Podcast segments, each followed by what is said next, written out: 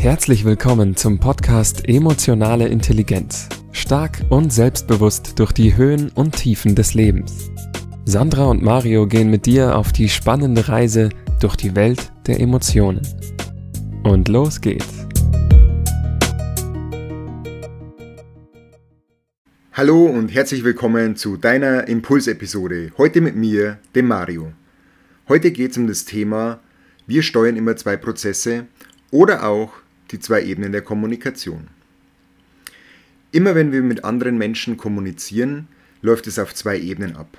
Wir haben zum einen die rationale Ebene und zum anderen die emotionale Ebene. Dies sind, oder kann man auch sehen, als zwei Prozesse, die es zu steuern gilt. Oft ist es so, dass Menschen sich eher auf den rationalen Prozess, sprich auf die Inhalte, Zahlen, Daten, Fakten und so weiter, fokussieren, als auf das, wie sie es rübergeben, sprich den emotionalen Prozess und wie sie das Gesagte letztendlich emotional aufladen. Und da gibt es jetzt ein paar Dinge zu beachten auf beiden Ebenen, um diese bewusst steuern zu können. Und ich fange mal an mit dem rationalen Prozess oder der rationalen Ebene. Auf dieser Ebene ist es wichtig, dass ich mein Gegenüber zum einen inhaltlich abhole. Das bedeutet, jeder Mensch lebt ja in seiner eigenen Realität und ich muss sozusagen meine Information so darbieten, dass es für den anderen anschlussfähig ist. Sprich, dass der das in seiner Realität irgendwo einbetten kann, um es zu verstehen, und dann kann ich ihn inhaltlich mitnehmen. Das zweite ist die Relevanz. Natürlich ist es immer besser, wenn ich jemandem meine Info rübergebe oder etwas sage, was für den Gegenüber von Relevanz ist.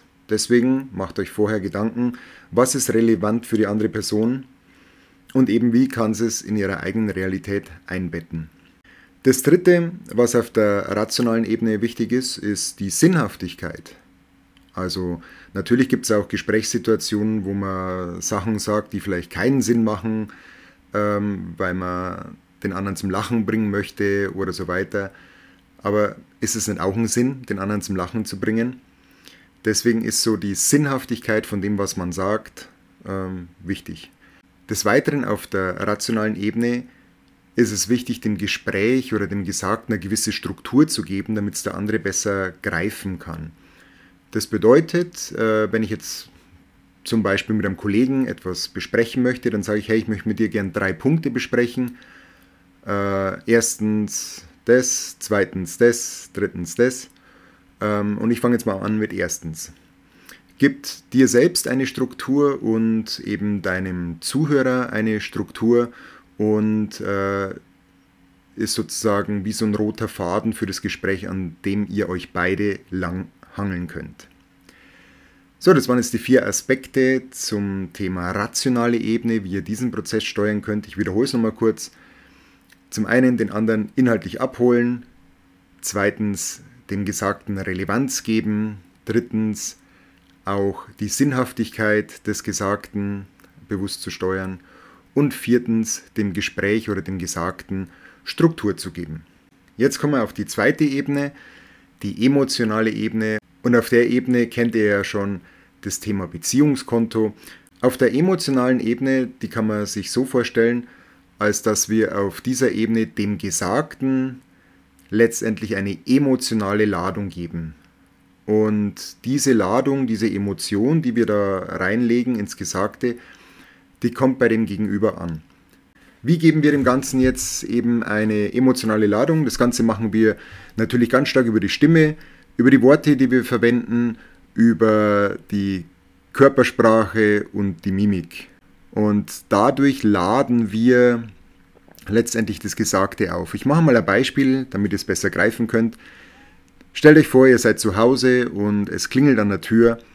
Ihr macht die Tür auf und dann sagt ihr, ah, du bist es, ja, mit offenen Armen.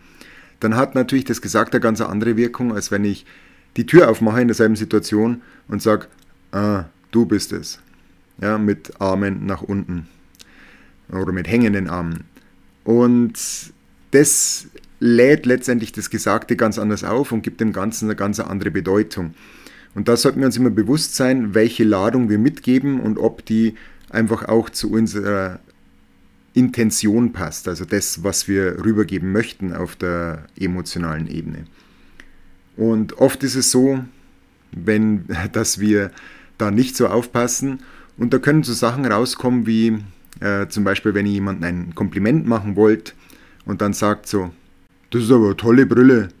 Dann ist es rational gesehen zwar ein Kompliment, aber die emotionale Ladung entspricht keinem Kompliment und deswegen ist es eine Botschaft, die wahrscheinlich etwas irreführend sein kann für dein Gegenüber. So viel zum heutigen Impuls. Ich hoffe, dir hat Spaß gemacht. Bis zum nächsten Mal. Dein Mario.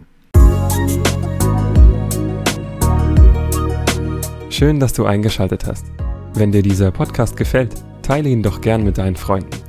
Und wenn du Fragen hast, kannst du uns immer eine E-Mail schreiben. Die Adresse dazu findest du in den Shownotes. Und jetzt wünschen wir dir noch einen schönen Tag und viele emotionale Momente.